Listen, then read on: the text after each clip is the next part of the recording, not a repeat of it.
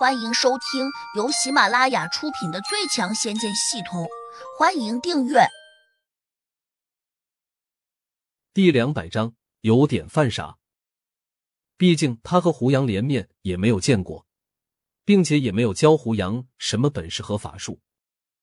我们找个地方等刘铁回来。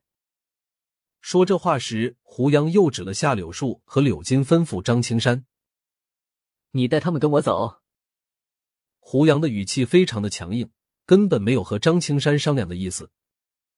张青山却并没有觉得有什么不快，相反，他马上答应下来。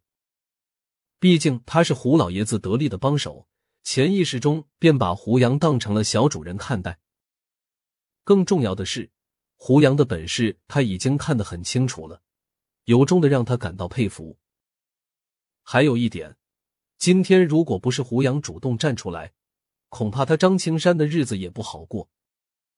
毕竟遭遇到了柳家三兄弟这几个杀人不眨眼的魔头，他们要是想杀掉张青山，绝对不会眨一下眼睛。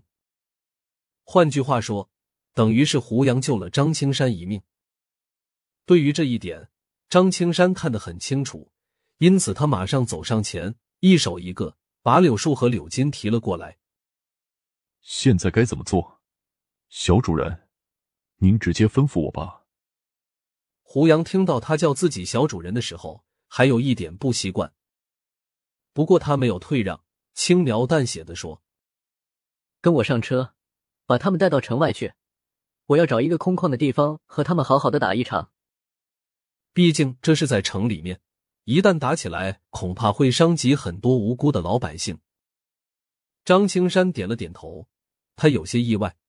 因为他并没有从胡杨的脸上看出他有什么不安和害怕的表情，张青山怎么也想不明白胡杨到底有什么依仗，暗自嘀咕了一句：“也许他嘴上不说，其实暗中早已经通知了他的师傅。”很快，张青山把柳金、柳树提到了胡杨的敞篷跑车后面。胡杨二话不说，拉起胡飞上了车，轰起油门。便冲向了城外的郊区。大概半个小时过后，胡杨带着众人来到了一座山下。那里有一个废弃的寺庙，残墙断痕中长满了杂草。我们就在这里等他。刘铁要是在一个小时之内不能过来见我，那我就先把柳金和柳树杀掉。胡杨板着脸，毫无表情的说道。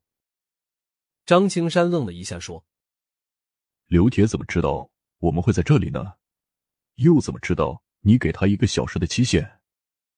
胡杨伸手把柳金和柳树提起来，扔到了车下。这两个家伙想必有什么特殊的本事，能够随时和刘铁保持联系。你们要是不想死的话，自然会替我传话的，对吧？柳金半眯着眼睛说：“你为何说我们一定能够和大哥取得联系？”胡杨鄙视的看他一眼说。刚才你们坐在我的车后面时，不是很得意吗？柳金和柳树同时问：“你怎么知道我们很得意？”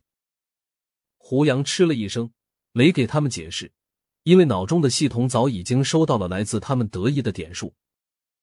你是从我们的眼神中看出来的吗？柳树还有些好奇的问道。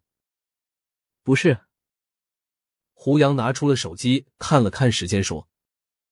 从现在开始，一个小时之内，我如果看不见刘铁回来，我就先砍掉你们的脑袋。柳金和柳树一听，顿时有些慌张。他俩都相信胡杨一定干得出来。两人赶紧盘腿坐到地上，双手结了一个手印，就好像在运气练功似的。这就对了，老老实实的听我的话，免得死的那么早。胡杨满意的点了下头。张青山却一点也不轻松，他心里在想：如果刘铁真的把帮手叫过来，那等会儿过来的援兵，他们的功力肯定在胡杨之上。到了那时，就算胡杨再拿柳金和柳树做挡箭牌，恐怕也已经起不到什么作用了。那些隐藏在后面的高手，可不会轻易受人威胁。更何况那些高人并不会把柳金和柳树这种与他们不相关的人放在心上。此时的柳金和柳树，他们并不是在练功，而是在用他们独特的法术召唤柳铁。胡杨也没有闲着，他打开了系统，看看能不能再兑换一些法术出来。到了这种时候，临时抱佛脚其实也是有用的。是胡杨比较有收获，居然找到了一个升级版的降火术。所有的法术都是建立在要消耗法力的基础上。胡杨刚才和柳家三兄弟过招的时候，并没有消耗过多的法力，而是比较取巧的用银针扎住了他们身上特殊的穴位，这才较为轻松的控制住了他们。当然，这也是基于胡杨对针法的熟悉，以及他的功力本身比柳家三兄弟要高得多的原因。胡飞见胡杨坐着闭目养神，并没有打扰他，他快步走到了张青山的跟前。张叔。你快想想办法吧，我们不能坐以待毙啊！二小姐，你先别急，我已经联系我师兄了，那今天正好在京城，用不了多久就会赶过来。张青山安慰道：“张叔，你的师兄厉害吗？”